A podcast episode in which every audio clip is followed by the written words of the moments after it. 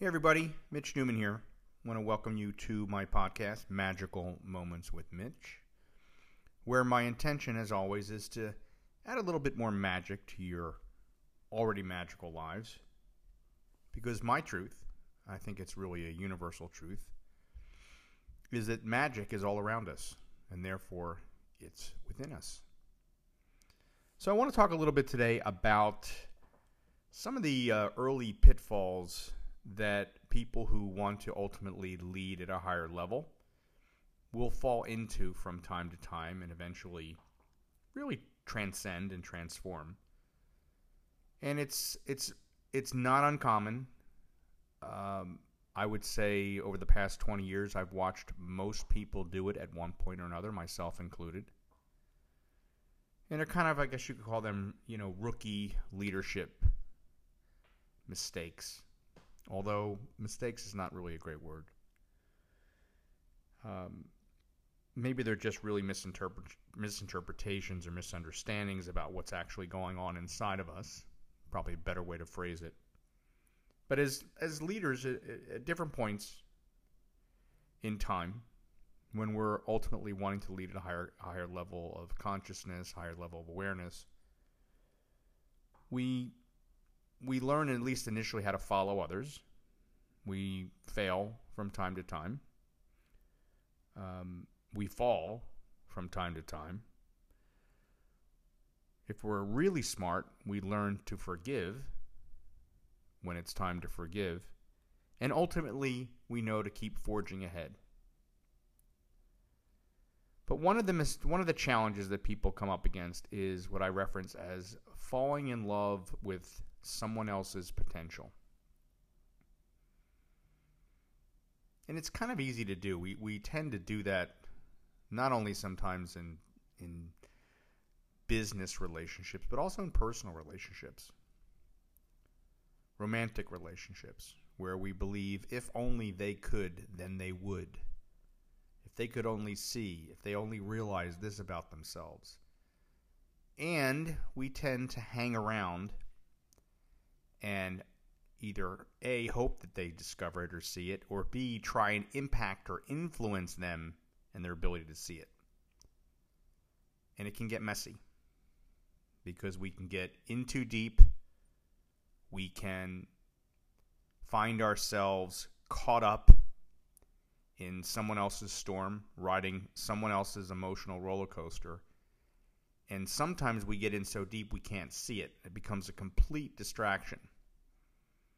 So, what I often tell people, and we'll break it down here, is that when we fall in love with someone else's potential, we're actually revealing a part of ourselves that doubts our own. That doubts our own. See, the only person whose potential we really need to be falling in love with is our own. And a lot of times when we're spending so much time focusing outward on someone else's potential, we do just start to distract ourselves from our own. So the idea is if you're focusing outward, go in. See, a better practice would be ultimately to fall in love with people who demonstrate their potential. What does that mean? They take action they fall too. And they learn. And they get back up. They show you through their activity. And when they fall or when they fail or when they miss, not only do they get back up and get back out, here's the key they do it differently. See, the goal is to be able to learn something from the way we do something. And if it's not working properly, or if we see a pattern of behavior and activity and action that isn't serving us, then we know that we need to shift it. We need to do something differently. People who are determined to ultimately lead themselves, who are willing to demonstrate their potential they don't spend time deceiving themselves. They don't spend time trying to convince themselves and others that no, no, no, this is going to work, this is going to work. They're willing to be their best observer. They're willing to observe what's working and what's not working. They're willing to adjust and have a stronger level of discernment that despite their greatest wishes, despite their greatest desires from time to time, the learning happens when we let it go and we do something differently. See, no loss is a failure. The only failure is in the not learning. So it's very important as we watch ourselves and as we watch other people and we see ourselves in other people. That's a huge trap. Oh my god, I see I see him. You know, I really get him. I used to be like that. And so in essence what a lot of times we find ourselves doing is is we start trying to rescue somebody from the same situation, same scenario, same awkward way of thinking or believing in a position that we once held. So we ultimately are taking on some over responsibility that we need to show them no, I was you. I, I tried that. It didn't work. If you're only willing to listen, follow me, hear me, trust me. But the more time we spend trying to convince somebody of that, the more we are actually creating our own distraction. Now, it's okay to want to support somebody. It's okay to want to help somebody. It's okay to, to self identify with their choices. It's okay to even share that with them. But the question becomes not what you're going to do with it, it's what they're going to do with it. And if they're willing to be supported and they're willing to make shifts and they're willing to follow your lead, then that's worth your investment. But if they're convinced that what they're doing will work, it's not your job to tell them it won't, because at some point it may work. Despite all odds, it may work. The question then becomes how far away from yourself have you gone? How far away from your own desires and goals and commitments to yourself, to your family, to other people have you strayed? See, when you're leading, you're not just leading one person. So if you become so overly invested in someone else seeing the light as you see it, other people who are available to be coached, available to receive your wisdom, are being neglected. See, leading is about seeing the larger picture. It's about deciding that in the movement that's being created, that there are many players. And though you may self identify, you may see yourself in them, if they're not willing to be supported, if they're not willing to understand that you've already traveled that road, that they don't have to burn themselves on that hot stove because you've done it for them, that's awesome. But if they don't see it, if they're not connected to it, you have to think about all those people around you that you're technically leaving behind. So you can't save your younger self. And you can't save someone else. That's not why we're here. That's not respecting their journey. That's not respecting their understanding or their experience and honoring the road that they need to travel to get to the learning they need to get to, if and when that is in their highest good.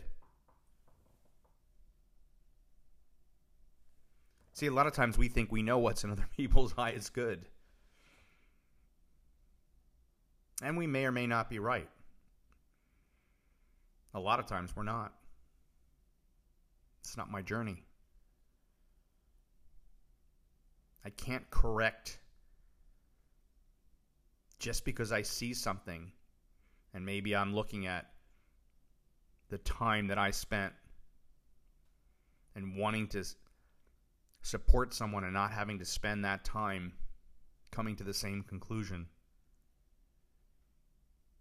That may be a valiant or seem to be a valiant choice. You may rationalize and say, "Well, I'm, I'm needing to be there for other people." That's part of leading. Is is that the difference is is not sacrificing yourself for someone else to see something they may not be ready to see. They may never be ready to see. It's understanding that each of us are on, are on our own unique journey here.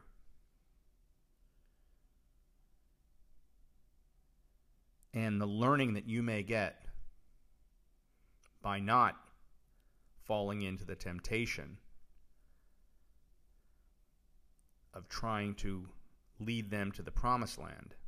Their, may, their role may be to remind you that there's still healing necessary within yourself. The simple fact that you could be lured into or gravitate towards attempting to save someone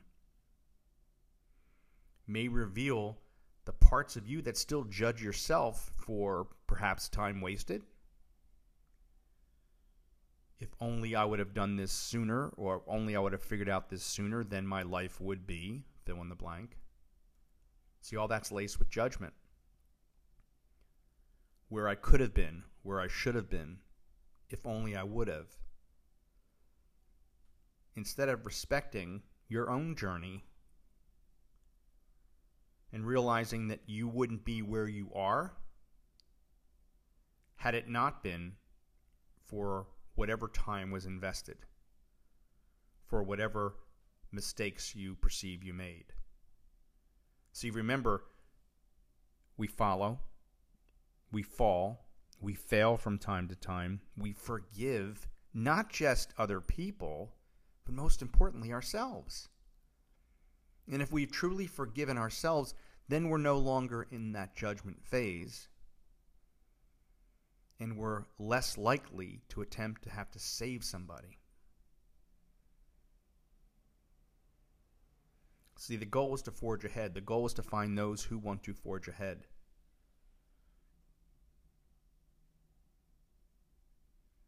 The only person whose potential you need to be falling in love with is your own. And just as it is when you see someone taking action, it's because you're taking action in the world too. You don't fall in love with your own potential lying in bed wondering how your life could be different. You get up. You get out there. Remember what I said no loss is a failure. The only failure is in not learning.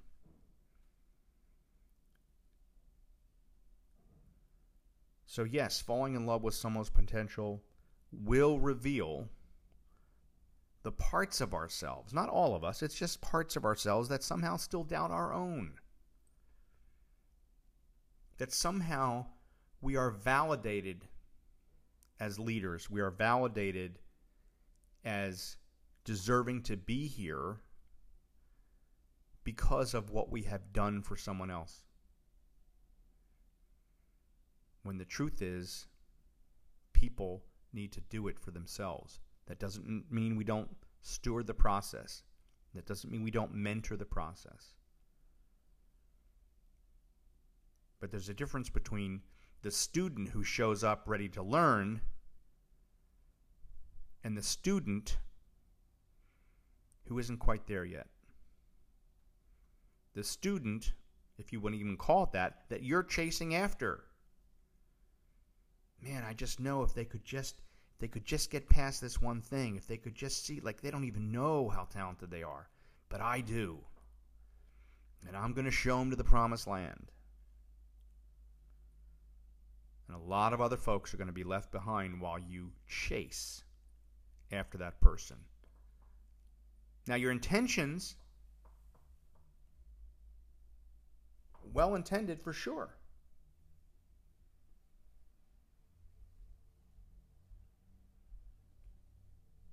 Well intended for sure. But the reality comes down to this what is it that you're creating? Who is ready to be led? Who is ready to be mentored so that they can lead? So you can't inspire leadership if you're doing all the leading. So you need to find those people who really genuinely want to lead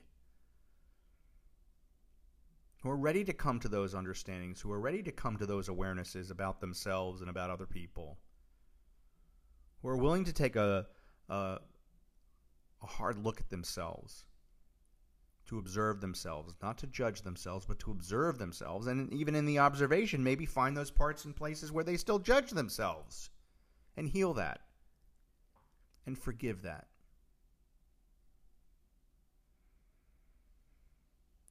So when you don't fall in love with someone's potential and you allow people the dignity of their own process and their own experience, it allows you to find those people who are willing to step up and be led. And in the process of finding those people, you will have revealed a deeper truth. A deeper truth that you have discovered those parts inside of you that have ultimately healed. I appreciate each and every one of you for listening in. I'll be back again soon. Take care, everybody.